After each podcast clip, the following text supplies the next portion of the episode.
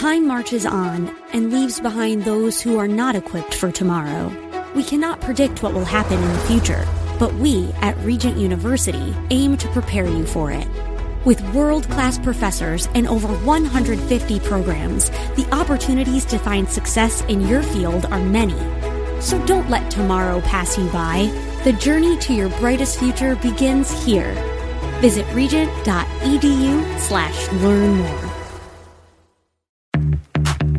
Welcome to the Stay Classy San Diego show on The Answer San Diego. This program is dedicated to keeping you informed and engaged with the latest news and trending events in the San Diego region. Join us on a weekly exploration as we sit down with prominent political figures, insightful analysts, industry professionals, and influential community members.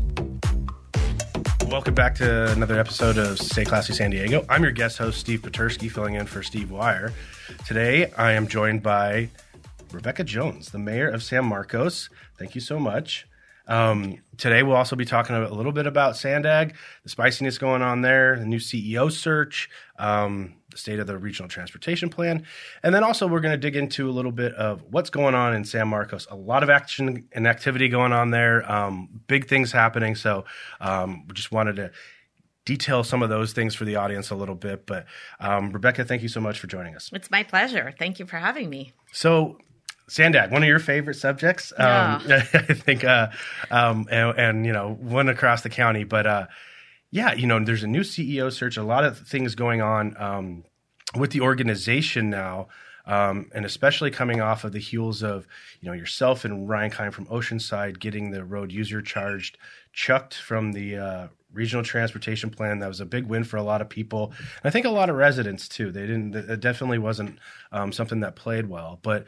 Um, if you could give us a quick little recap on that, just for the audience to know. I know there was a lot of coverage around it, but just your thoughts on the ruck. Yeah, so so let me just talk about Sandag for one moment. Sure. Um, so Sandag is the regional planning agency for transportation in San Diego County. All cities have a representative, so there are 19 cities. I'm sorry, 18 cities plus the county, so 19 agencies that are represented there. It is uh, the most hostile environment I've honestly ever seen. And, you know, I've been on the city council since January of 2007.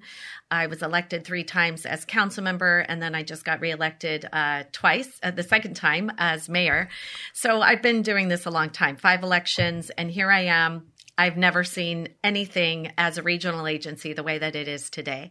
It's very hostile, and I think a lot of the board members have forgotten um, A, who they work for, and B, to read what they are voting on and getting prepared. And so I find it personally very frustrating because I do take the time and effort uh, to, um, you know, serve all of the, the citizens of San Diego County. And, you know, one, one thing that I think is really important is that we're given thousands of pages that we're supposed to read to make good decisions and it's just not happening. And so again you talked about Hasan Ikhrata leaving the agency. We can't even decide on you know how to move forward on that. We do have two deputy ceos um, and you know it's really important that we have you know talent that is within our organization, but also outside. But there is uh, some upper management that is extremely toxic, and I spoke about this at the last Sandag meeting. Um, and and that is actually calling board members uh, in the organization saying if you don't vote for something, you are going to lose uh, certain projects, and this is going to happen at a board meeting, and just things like that should never be happening. The fact that any Sandag staff member thinks that they could actually call an elected official, and you know, was kind of interesting because it became so toxic. I brought this up, and I brought it up for a reason, and that was I wanted people to understand what's going on in the organization, how far it has gone to a um, a level where there is not much work happening. Uh, there is a situation where you've got uh, a board chair, vice chair. That is uh, board chair is uh, Nora Vargas, supervisor Nora Vargas. Vice chair is Sean Elo Rivera from San Diego, and Lesa Heebner is the second vice chair from uh, the city of Solana Beach. You have an organization that is no longer listening to the board members.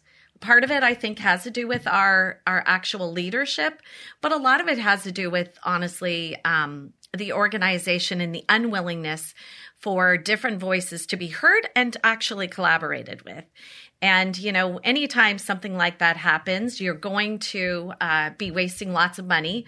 Uh, the last meeting that we had, uh, the vote that I was talking about, where board members were, um, you know, called up and said, okay, if you don't, if you don't um, approve this in its entirety, there are going to be Sandag Transnet projects that are going to be uh, lost.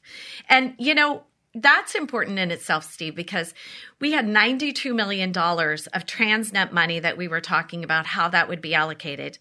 Many of those dollars that were federal and state dollars that we were actually talking about at that last meeting also was it was $673 million in total, which included mm-hmm. the $92 million. 92 million of that and many of the matching dollars were actually um, brought only because of those uh, those dollars that are paid for by the citizens of San Diego County.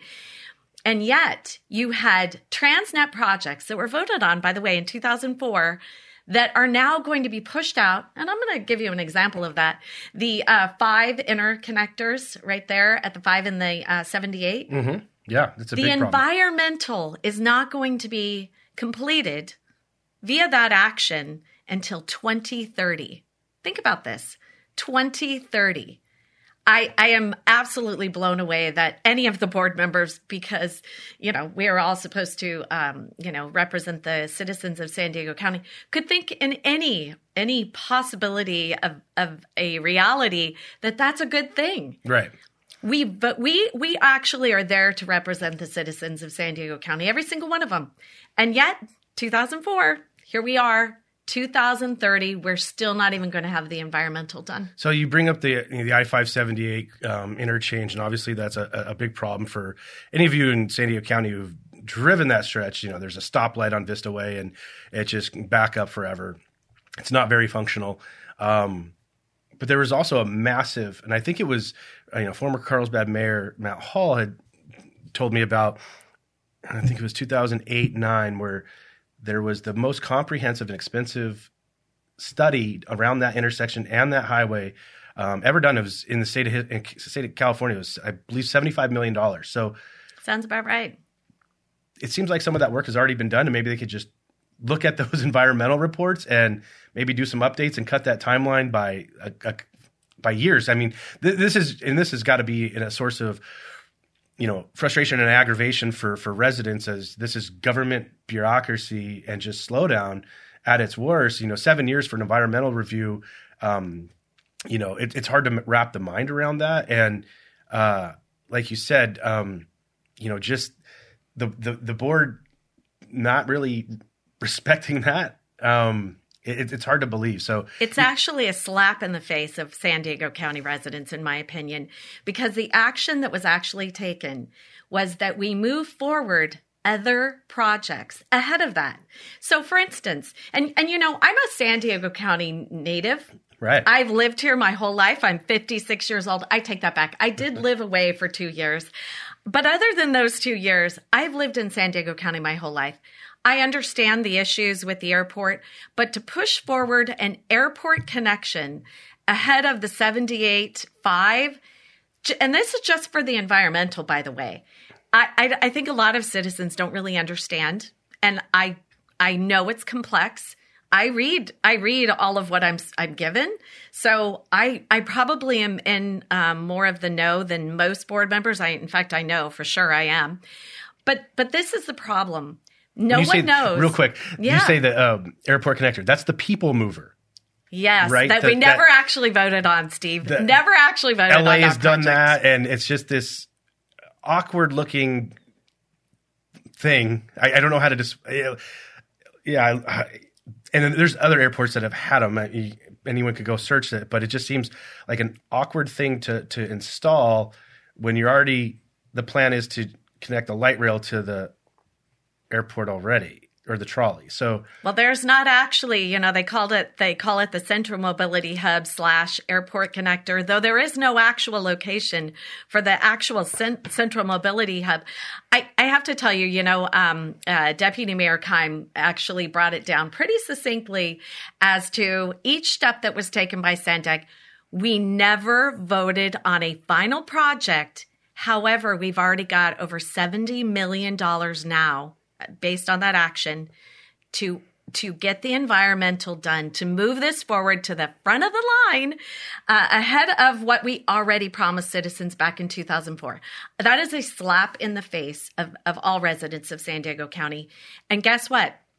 The elected leaders that are voting for this don't care about what you voted on and they're bringing forward another ballot measure that are they're calling a citizens initiative it's not it's not steve it's uh it's the unions and the environmental groups that are bringing this forward and hey we should absolutely protect our environment. Cent, that's the half. It is. It's another half cent sales tax. By the way, you know we're paying uh, until 2040. Um, you know, transmit Transnet dollars. Mm-hmm. We're not getting those projects again. You know, let's go back. 2004, we approved this. 2020, the environmental only will be completed for the 578 connectors. I think that is a big deal because you've got, again, as you mentioned earlier, a stoplight. It's better, obviously, than the stop sign that was there, but not that much better. Um, and you know, a lot of goods movement uh, happens on that Absolutely. that stretch of the freeway. You know, it's not just cars. You know, there is definitely an assault on cars, and you know, you also mentioned the road user charge. I, I, wanted to talk about that other stuff because I think it's really important uh, for people to understand what's going on. But the road user charge, you know, uh, many of the board members uh, that voted for the road user charge originally, not including myself because I voted against it, uh, were saying, you know, now is not the right time for a road user charge. Guess what I have to say about that? Unless it pays for road improvements, which it doesn't, right. the regional right. road user charge was never ever allocated to pay for any road improvements. No construction, no capital projects, nothing for a road or a highway, nothing.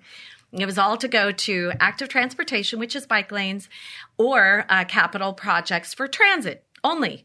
So when people are on the board saying, "Oh my gosh, this is to pay for, you know, the road uh, improvements," that's an absolute outright lie. I've said this so many times. I can tell you right now, many of the board, board members never read what they voted on. They're totally misinformed. Every time I brought it up, they just ignored and then they point to me and say oh you're you're being um, you know a certain way. You're you're um, yeah i'm bringing attention the truth. So that's what I, you know i feel like i am a truth teller down there and uh, it's very frustrating but you know back to the road user charge. So it is not in the 25 update. Right we haven't actually we we voted to not have it in the 25 update. However that plan hasn't come forward yet. We also voted to take it out of the 21 plan which honestly was just truly symbolic and that costs about a, a million and a half dollars. But you know i think for all residents they need to pay attention to who voted on this on the first place. What cities voted for this uh, you know what is your leadership doing in your city and, you know, I think there's going to be a push now since there is no actual road user charge, which, by the way, again, never was to pay for any road improvements or um, construction. Um, I think there will be a push of the conversions. And when I talk about conversions, that is changing lanes that are highway lanes or um, uh, transit lanes. I'm sorry, not transit lanes, highway lanes or local roads, you know, arterials, mm-hmm. that sort of thing, and making them uh, toll roads. Okay.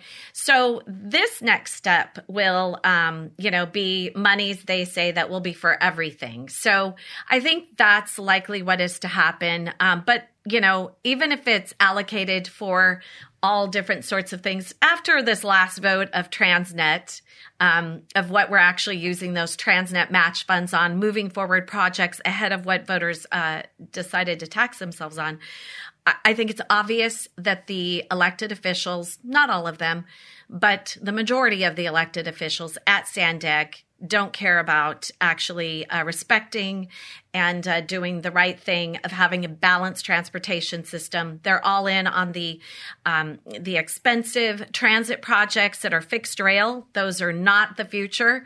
Uh, the future technology really will be autonomous vehicles, that sort of thing. It actually moves cars uh, through quicker. And when you talk about greenhouse gas reductions a lot of the things that people don't even understand is there is legislation through the state that is to reduce your greenhouse gas gases, GHGs, uh, but it's also to re- reduce your VMT, which is your vehicle miles traveled. Vehicle miles traveled is an important thing to understand because it doesn't mean that you're driving a um, carbon emission vehicle. You could be driving electric. You could actually be driving uh, natural gas. You could be driving um, Diesel, whatever. yeah, any anything that is even if it doesn't re- it doesn't have any carbon emissions, zero zero carbon emission vehicles. They want to reduce your VMT, which is your vehicle miles traveled. Yeah. This is a complete failure of our legislature of being realistic and trying to control people's behavior. And it really is all about control. So because the state has put it, pushed out these you know aggressive mandates, um, you know the green energy transformation transition same with vehicles what is the solution to reduce some of these emissions um, you know how, do, how does it go about because i mean I, under, I understand the point you know that you that the republican side has made with you know cost cost cost and especially when you have either the highest or the second highest state cost of living right? Yeah. um, maybe outside of hawaii. Um, so but but the, you know these these things are in place. And so how does how does one go about or you know your side try to bring to the table some some solutions that are counter to what they're trying to do Well, when I when you say my side, I would say that I'm on the side of all residents of the county. And and, and but you know, it's regardless I- I it's still a get this. partisan thing on the board And, and it's- so let's just talk a little bit about that. So when you talk about VMT, I've asked this numerous times. Some people can't answer me. And when I say VMT, well, let me ask you, why would you need to control how many vehicle miles I travel if I'm driving any zero emission vehicle? It's crickets, just like right now. Yeah. You, there is no answer to that. And and the truth is, it really is about uh, control. It doesn't have anything to do with actual carbon emissions, greenhouse gases, making a cleaner environment. Because if you look at, you know, even, um, uh, you know, just the future of technology, all the things that we are innovating out of and having zero emission vehicles, how is it that vehicle miles traveled can actually be a thing? Well, I I agree that it, it's a it's a wild concept. Um, obviously, they even with the with the zero emissions, you know, what would it matter if you if you dri- kept driving your, your normal, um, you know, routes or you know, living your day to day as as is. Um, but I think another bigger concern is, um, you know, the counties, cities, they don't get credit for. Um, electric vehicle reductions Correct. in in uh, GHGs. Why And is that? I that was a law written by the now current Sacramento mayor back in 2007 or eight. Um, so that was they were playing the long. Somebody was playing the long game on that, and it doesn't seem to compute. The state can take credit for it, but these re- agencies don't. So I mean, I, I, when I when I try to explain this to people, I'll say, well, okay, look at it this way: you're at 100 percent of your emissions target, right? That you have to try to reduce. Well, now let's say if you, your EMTs took away 40 percent of that, really these cities and counties have to hit 140 percent, which isn't mathematically possible, right? Well, so I don't know how you how they go about trying to meet these goals, and and to some of them too, I don't think they're realistic in the timeline because technology, while it moves lightning fast, it doesn't move that fast because you have supply chains that take years to catch up with that technology and to more so since. Yeah. more so even since the the actual pandemic Right. so let's let's let's talk about that let's break that all down for one minute we have laws that are completely unrealistic I am I am not I, I'm very pragmatic. I am not someone that lives in a in a an alter universe that's not reality. I live in reality. I see that we don't have enough electricity to actually um, motorize these electric vehicles, but then we also have other technologies where you know um, that are zero carbon emission vehicles. But the, but the bottom line is again, you know, the VMT. You have this unrealistic. It's not about actual um, gas. It's not really about that. It's it's about something else. And you know, you've got these uh, climate action goals that are not attainable. And you know, I I for one am always and I say this pretty often. You might have heard me actually say this before. But I live in a reality where I think we should be aggressive on goals, but we shouldn't set goals for ourselves that cannot be met. And you know, you've got to look at That's a fair every point. every decision in its totality, right? You can't just say, "Okay, well, we want to have this fantasy at 2035 we are not going to have any more gas-powered vehicles." Do you know who actually has most of the gas-powered vehicles today? Oh, it's the middle class and lower income folks. That's right. Secondary That's right. market too is going to be a big thing that you can't regulate. Hey there, San Diego. I've been using Dorado nutrition supplements for a little while now, and I can tell you they've made a huge difference in my health journey. Not only are they made in the USA with high quality ingredients, but they're also rigorously tested for purity, potency, and safety. And the results speak for themselves. With ingredients like Fadogia agrestis and Tongkat Ali, I've seen more energy, better gut health, improved T levels, muscle mass, and performance. And the best part is that you can get $5 off of your next purchase with the promo code Stay Classy at checkout. Trust me, if you're looking to take your health and performance to the next level, Dorado Nutrition is the way to go. to pivot real quick Yeah. because you brought it up a couple times on on the board, and I saw a letter from um, Melanie Burkholder talking, you know, addressing Nor, uh, Chairwoman Nora Vargas about kind of overstepping her bounds, or at least that how she feels and some on the board feel. Um, and with the dynamics of the board over the last few years, and even Asanis has said this, you know, that it's just um, kind of worn on him uh, and, and others, and there seems to be no ability to strike middle ground or common ground.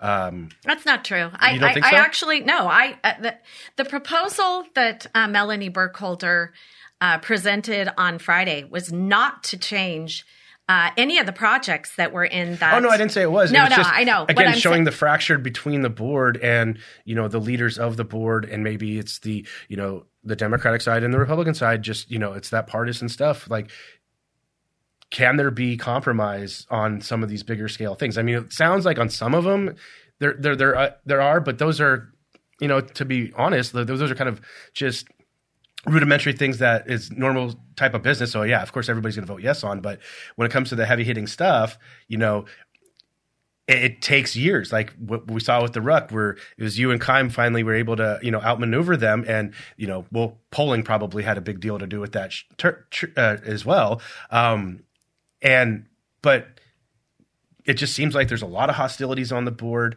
Um, you know, there's not a lot of collaboration, I, or at least that's the way the board presents itself to me. Um, Well, so, what are your thoughts on that? So so can and will are two different things. Can there be compromise on the board? Absolutely. Will there be? Um, not as long as you've got people that are elected that are working for um, other entities that are outside of uh, their scope. I don't work for a party. I don't work for um, uh, one group of people. I work for everyone. So when I'm there, I am truly um, you know, trying to work for everyone. When I look at that People Mover uh, project, I I think that it probably will be a waste of money. I don't think it will do what we expect it to do. I haven't seen the data that actually proves that up. So that being said, I didn't try to take it out of the the actual um, budget amendment on Friday. What I tried to do was to prioritize the 2004 projects that we promised San Diego County residents ahead of something that came later. That was what the motion was. That's what Melanie Burkholder's motion was. I supported it because, and I seconded that motion because I truly do believe that we can work together, but there is an unwillingness, as you had said.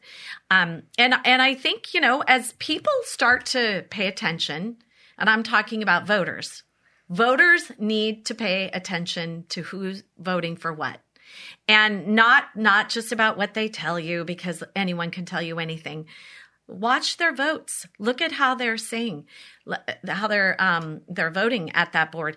Look at what they're saying every single word because many of them say one thing and they actually do something else. You know uh, chairwoman vargas i when i brought up the whole situation about uh, one of the staff uh, coming forward if that if if those board members were comfortable to to talk about it they would have said something. I'm sure it'll come out at some point in time. But she literally started losing her cool and saying, I want to know who this was right now from staff and who said this, who did this. And it's like, wow, let's just make a witch hunt out of it uh, because that's what it, it will become. And, you know, I, I think, you know, I try to speak for everyone, even the voiceless, the people, the board members that are, that are maybe newer to the board when they are afraid to speak up. I want to be their voice. I want to ha- have have them see that it's they can be comfortable enough to have their voices heard. I think Friday was an absolute uh, train wreck when you think about um, can they feel comfortable to speak up? I don't think so. I think Friday proved that you will be bullied and you will be absolutely um, uh, railroaded into a, a, a situation where you are vilified. And even I was vilified. I honestly, you know, I've been doing this so long, Steve, that I have the thick skin for it. Um, but I, but I have to tell you, many of the board members are scared they're scared to speak up because they see what's going to happen. And, you know, I, I hope that that changes. But as long as you have people that are going to be bullying them, that, that will never change. So, you know, again, uh, electing people that are not bullies, I think is an important thing. Um, but also, you know, making sure that you uh, tell your representative, I don't like it when you do that. I need you to stand up for me. I need you to speak truth, have the data behind you to to prove that truth. Um, yeah, I, I, I, one thing I would like to say is I, I oftentimes on social media am um, questioned on things, and I I give people links. I'm all about the the facts. I give people links to the actual factual information. They're like, "Oh, the road user charge does pay for um, uh, road improvements," and then I send them the documents. I say the document is located here. Here's where you find it. It's on this page it tells you very clearly that that's not the case.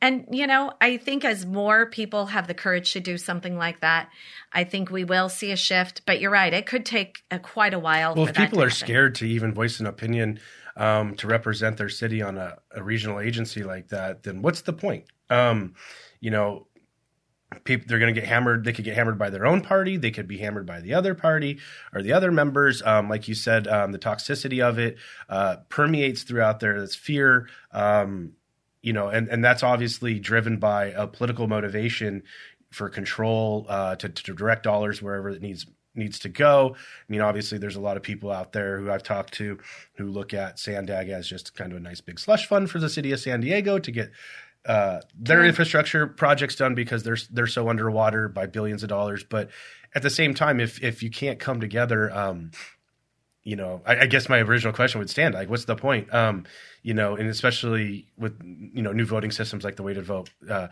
but you know, how is I don't I just it's just it's just does it add, how does it add any credibility? It seems that, that would just erode further erode the credibility of the organization of the board, um, and bring absolutely no confidence to anybody in the in the, in the the, uh, the organization is a failure. I'm not I'm not going to sugarcoat that. It is a failure. I I 100% agree with that. However, Oh, I didn't say it was. I was just saying it, it could, is. The perception could be that it's a failure. Oh, it is a failure. Um, but you know, I, I think back to your point. You know, you made a couple of points there. For me, this I just won my fifth election when I'm done with this term in um, in San Marcos, it'll be 20 years that I've served. 20 years. 20 years that I've tried to make a difference. I'm not giving up. I personally believe that no matter what, um, no matter what happens, it's no there's no right way to do the wrong thing i know that's uh, very idealistic but at the end of the day you know i, I am planning on running for uh, county supervisor for okay. district 5 um, you know jim desmond's going to be termed out i plan on running for that seat because i know that even my time on the board although it doesn't always look like it, I have been able to move the needle. And I am one person that has been very steadfast in, in all that I've done and, um, you know, and very consistent and very fact based, very factual. Um, you know, we can't give up. If, if, if our founding fathers gave up, we wouldn't even have a country.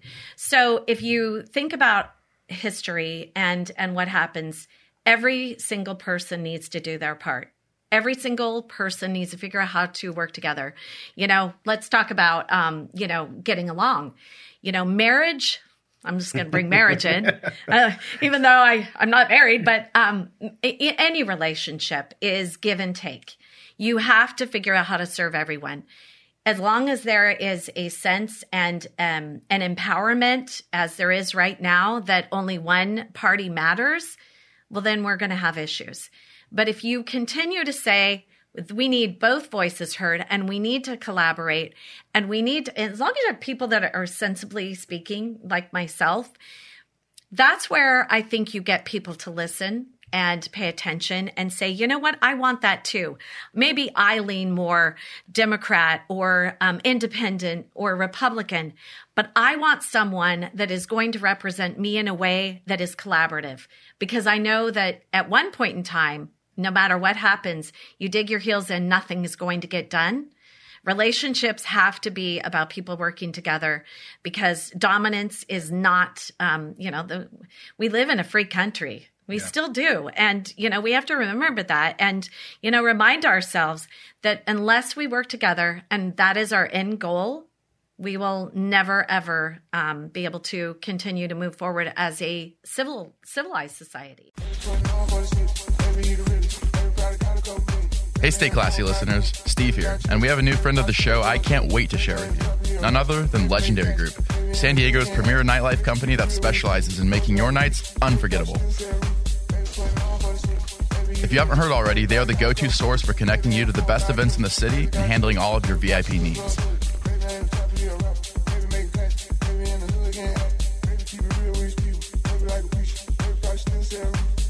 To access the very best of San Diego, visit www.legendarygroup.com. That's www.lgndrygroup.com for more information. Well, let's talk about some of those things where you, you that you are making a difference in the city of San Marcos. Yeah. Um, a lot of things happening there. Uh, big things, good things, kind of a transformation of the city is kind of how I see it in some respects to certain projects and things that you guys have been able to get done. Um, but first of all, you guys hired a new city manager. Obviously, that's no small thing. Um, it's a you know one of the most important, if not the most important, position in a city. Um, just tell us a little bit about the new city manager and what the expectations there. Well, it is. It's a very exciting time in San Marcos, and you know, I can um, I can definitely attest to the fact that when I joined the council in 2007, our city was a very different city. Uh, we didn't have a low crime rate. We didn't have. Uh, we were fiscally responsible because that was uh, historically our city has always been that way. Um, but we had a lot of challenges. You know, we have a lot of growing pains. We're definitely one of the fastest growing cities in the county. Uh, many of that, or many of the reasons for that, is um, you know first of all, we've got a large uh, student population, about 40,000 students coming in every single day. Right. And, you know, of a city just under 100,000, you know, that's pretty significant. Um, and then we also have, you know, a city that's uh, centrally located between the 5 and the and the 15, right off the 78. So that's a good thing. Uh, we also have, you know, some uh, land that's still available and, you know, redevelopment opportunities. So all of those things really lend to a bustling city, which we have been uh, we're just finishing up our largest capital improvement project in our city's history. We should be wrapped up uh, around the end of the year with that. And uh, 100 and probably right around 120 million dollars when all is said and done with an accompanying 40 million dollars so really about 160 million dollars um, in infrastructure that really will uh, help uh, the flooding in our city, but also uh, make it easier for people to move around, you know, even including our students. We just had our uh, Kaiser Permanente Hospital open this uh, this year in August. And, you know, just, um, gosh, our low, the lowest crime rate in our city's history. Uh, we are the lowest uh, crime rate in the county. We kind of go back and forth with Poway, which they don't have a, a, highway that bisects them as we do.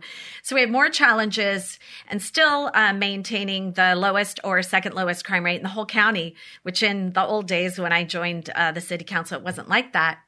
And so, you know, being fiscally responsible, and you know, a lot of people don't know this either. We, uh, our, our, uh, our tax rate, our uh, property tax rate, is uh, one uh, the same as most cities. But our share of that as a city is only seven point one cents out of every dollar. That's significant because you know we're we're able to maintain some of the highest uh, response uh, times in in our fire department. We have a class one agency, which that's one of the factors of how how quickly they're able to respond to emergencies and all that we have done so much with so little. I'm really proud about that. And, you know, so moving forward, we do have challenges. And, you know, so hiring a new city manager, our, um, our past uh, city manager, Jack Griffin, he was with us for 11 years. Uh, he moved on and, you know, having a new city manager, Michelle um, Bender, she's been with us for gosh probably 14 years i think it is. She started out in hr but she's been um, acting city manager when our city manager is out of town and also our assistant city manager. You know one of the things that she started off uh, her tenure was with um, a customer experience team. We do realize with a lot of things that are going on within our community and our development and uh, all of those things, we sometimes get in the way um, because government does that. We've got our red tape. Um, we're not immune to that. But we definitely want uh, the customer experience, whether that be you're a resident or you are a property owner and you uh, want to develop your property or you want to open a business in our city everyone matters in our community. And i think that's one of the things about my leadership that has uh, been you know something that i've always done and that is making sure that i serve everyone. But michelle bender also has that as uh, one of her benchmarks of who she is. And so really caring about our community caring about uh, the experience with our uh, residents is really important for her. So starting off that customer experience team we also do have our app, uh, our San Marcos app, which is a report a concern. We want people to use that, utilize that, and uh, whenever they have issues, let us know because feedback is really important for us. And, you know, I tell people often, I know it sounds weird, but being an elected official and again, you know, running five campaigns, being out on the ground five times, you know, asking people, what can we do better? What's what what do you like about our city? What's what's what can we improve on? I think that's one of the best things about, um, you know, running a campaign. But also, we want to hear from our residents um, on a regular basis. How can we better improve your quality of life? What can we do? And you know, we can't do everything, um, obviously, all at once. But to have that as part of our um, our moving forward goals, and you know, I think Michelle um, really takes all of these things to heart. And you know, so it's an exciting time for us, uh, for her. Um, again, you know, largest capital improvement project lowest crime rate in our city's history, also in the county. Um, and you know, let's talk about homeless for a minute too. Um, yeah. We have we have actually seven percent of our total housing stock is deed restricted affordable. I think that makes a big difference in, um, you know, being able to keep people from becoming homeless. You know, we have only about, uh, well, it's in the single digits of the, our count in, uh, point in time count of homeless population. We we obviously would love to have zero, but that's not always possible. We want people to get help. We work very hard right. in connecting them to services. But I think our affordable housing has been a uh, deterrent from people becoming homeless. You know, that's been extremely intentional on our part. In my time, you know, we have 2,338 um, uh, deed restricted affordable housing uh, units. Or actually, I think it's 2,400 now. Um, we, uh, over 1,100 of those have been built in my tenure on the city council. I've been very supportive of that. I think, you know, as much as we possibly can, and even it's become more important, um, is improving people's quality of life, but keeping them from becoming homeless individuals. Absolutely. You know, um, just you know, not everyone is a high income earner. And, you know, I mentioned that a little bit earlier. Our low income, um, our our lower income class is is people. They're people that we need to be working hard for always. And you know, things like uh, providing them home is important. Making sure that we they're not paying regressive taxes like uh, fees to drive on their local roads, or you know, um, a uh, vehicle miles travel fee. All these fees you know continue to um, disintegrate uh, their quality of life. We don't want that. So you know everything that we possibly can do to make sure they have a good quality of life is important. You know creating spaces. And so you know you talked a little bit about um, north city. North city is growing um, yeah i wanted to get into that. Yeah so i got know, three things for you here okay um, okay. on that front uh, yeah. of the the active things that are going on in San Marcos. So we've got North City, Yep. um, which we'll define here in a second, the Creek Project and Restaurant Row redevelopment. Yeah. Um, so North City was it's not a redevelopment; it's just a, a straight up development that's been going on for about ten years now. Uh, Multi billion dollar project. Uh, you know, thousands of homes, businesses. It's a across the street from Cal State San Marcos, um, kind of a young professional urban core. Uh, a, a, I guess you could say it was kind of transforming your city, and that's kind of the new downtown happening, ha, you know, happening hotspot. Um, and it still has about ten years to go for build out. It does. Um, but the, the one of the big things, though, and this is a first, is uh, the developer Seabreeze has broken ground on, two, I believe it's two, um, 12 story buildings. One. One- one- just one, one 12-story just building. One, one 12 story building, but it's Yeah. the highest one in North County. It is. Um, maybe you guys get one of those, you know, cool Midwestern fancy signs so people can pull off the highway and check it out. Um, but there is a lot going on there, and um, just tell me a little bit about you know what that project has been like and kind of how it's transforming San Marcos. So, you know, a lot of people ask me where's San Marcos downtown. We never really had one. You know, the history is what's important. And I and I say this all the time. History is so important for so many reasons. One is, you know, obviously so you don't make the same mistakes twice, but history is also important in planning. Right. So when you think about, you know, planning uh, North City, becoming that city that does have a downtown core, it doesn't happen overnight. It is something that's been very intentional. You know, I was, I'm actually the only council member that's left that approved this uh, project originally. We approved it back in 2009 Oh wow. it's finally coming to fruition. Yeah. I would say that probably the most successful and important part about uh, North City is that the money behind North City is a private family that is not affected too much by uh, the market. Okay. And uh, they live in England and they're investing in a long term goal of wanting to have a special space. And you know, earlier this year, we we did approve uh, some changes, revisions to that plan. Right. Um, the first significant changes that we've made, and that is to provide more open space, to create that sense of space, to make it more attractive to what's and you know this is this is government doing what they should be doing. That is going back and saying hey what we're seeing is the trends are people want that open space. Right. they want that community space. Let's build it for them. And so when they approached me they said what are your thoughts about this? I said you know what? I love it because again you know i do believe if you haven't gotten right haven't gotten it right things are still evolving. It's good to come back as government to say let's make some revisions. Let's do that. So we we allowed those uh, changes. No no no greater density just changing the, how the the actual buildings will look so a little bit taller but adding that extra open community space for people to join you know and to gather so you know restaurant Row, let's talk about that for a moment Yeah, the famous Restaurant Row, big Yep. redevelopment project going down there too. Yeah. That made waves a couple years ago when that news broke. Um, you know, that's obviously been the heart and soul, I guess, a little It bit of. San Marcos for decades. and is. so when there's a shock change like that, you know, the natives get restless. It's it's you know, change is always can be scary for those who who don't embrace it. Um, but now there's a, a really you know, there's a built out plan. It's 10 and a half acres, 202 residential, 30 commercial condo units. I don't know what that means, but um, that was just from the staff report I was reading. Yeah. And then uh, one acre park, and of course, pickleball. Got to have pickleball nowadays. Um, and some other features too. I'm sure some retail space or commercial space, but. Um, yeah, that comes before the planning commission. I think next week uh, or next two weeks. So, just your thoughts on on how that whole plan has has evolved over the last year year and a half. As a gal that moved to San Marcos in 1987, you know, Restaurant Row wasn't very old. It only opened in, in uh, 1976.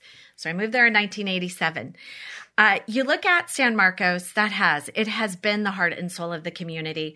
When I was approached by the developer, and by the way, I think most of the angst that came from the Restaurant Row change was it literally sold in the middle of the night. That's how people felt. It really, it really was a very awkward transition. I don't know if banks are open in the middle of the night unless they're, you know, maybe doing a deal with a, an English bank or something over in UK or Europe. It was but, during you know, COVID. It, It, was it. during the middle of the night. And so many people felt very afraid of what they didn't know. Right. Myself included. And, you know, when, when the developer that had uh, been approached by the owner of the property uh, came to me and said, you know, what are your thoughts? Like, if you think that you're going to come in and a restaurant, restaurant row and have none of the history preserved, you're going to upset me. And I am very invested in this community. I've served a long time, and it's really important to me that you listen to the community. You hear what they have to say, respond to what they want to see as far as park space and all of that. Be a good community member. And, you know, they did. I to their credit, they walked in with pitchforks in many cases Oh, of yeah. the community and said, you know what, we're not going to shy away from this. We're going to hear what you have to say. And, you know, I understand, you know, a lot of people were very upset. In 2012, when we changed the general plan, we had so many outreach events. I think there were 38 of them.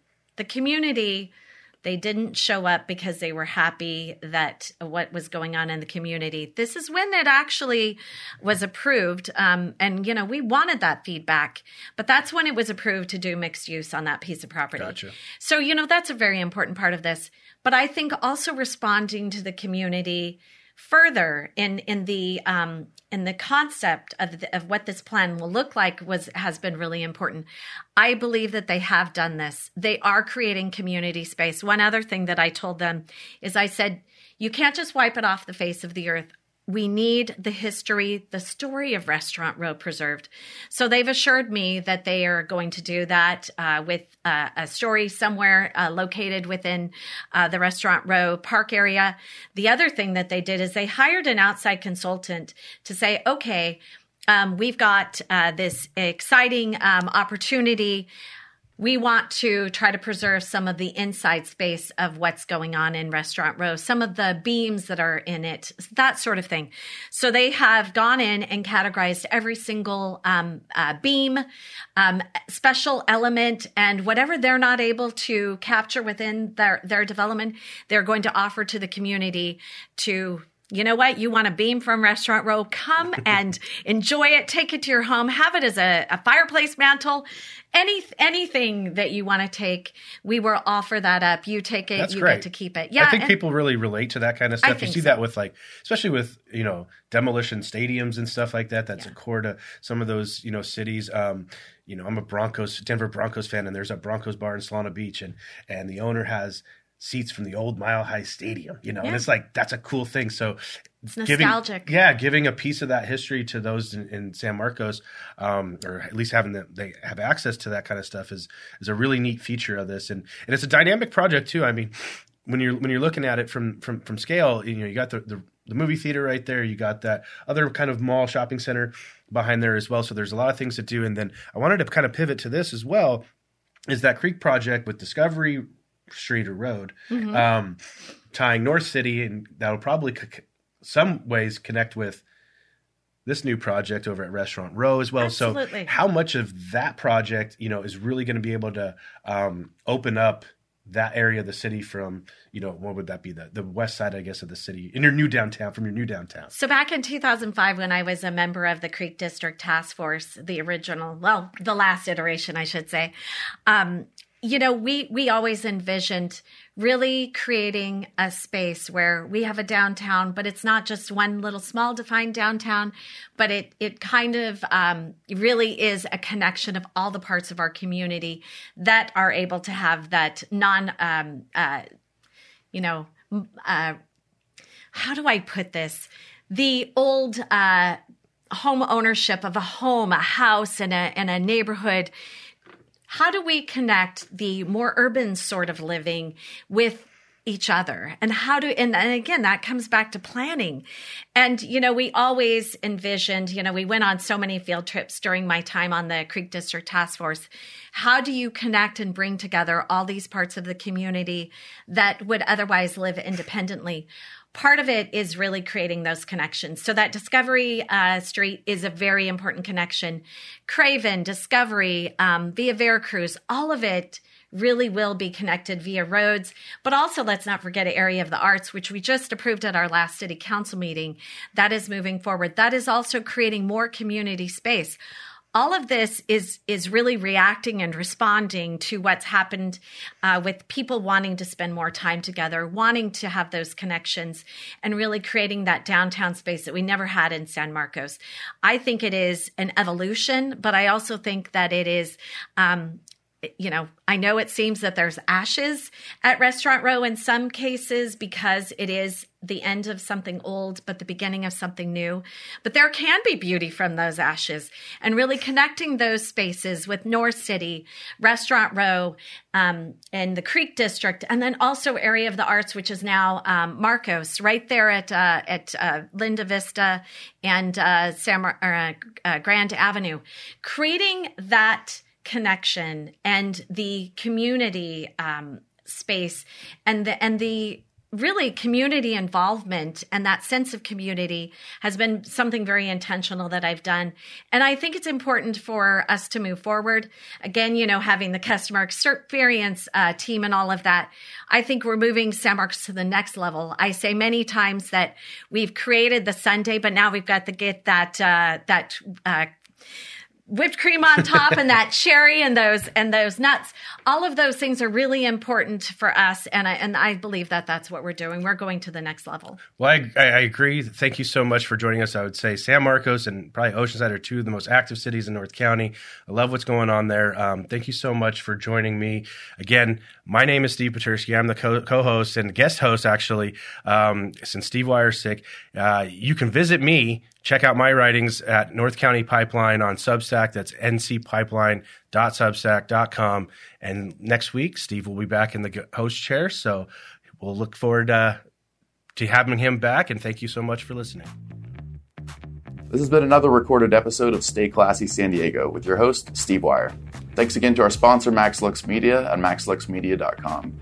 Check us out at stayclassypod.com or any of our social media outlets. We're on YouTube, Spotify, Apple Podcasts, Facebook, Instagram, Twitter, and everywhere else you get your podcast content. Please like and subscribe to our channel. It really helps us continue bringing you important content that you're not going to see anywhere else. And thanks to all of our listeners for tuning into the show. See you next time. Stay classy, San Diego.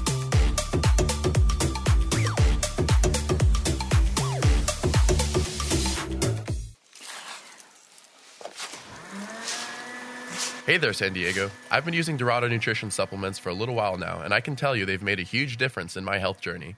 Not only are they made in the USA with high quality ingredients, but they're also rigorously tested for purity, potency, and safety. And the results speak for themselves. With ingredients like Fadogia agrestis and Tongkat Ali, I've seen more energy, better gut health, improved T levels, muscle mass, and performance. And the best part is that you can get $5 off of your next purchase with the promo code Stay Classy at checkout. Trust me, if you're looking to take your health and performance to the next level, Dorado Nutrition is the way to go. Cable news, noisy, boring, out of touch. That's why Salem News Channel is different. We keep you in the know. Streaming 24 7 for free.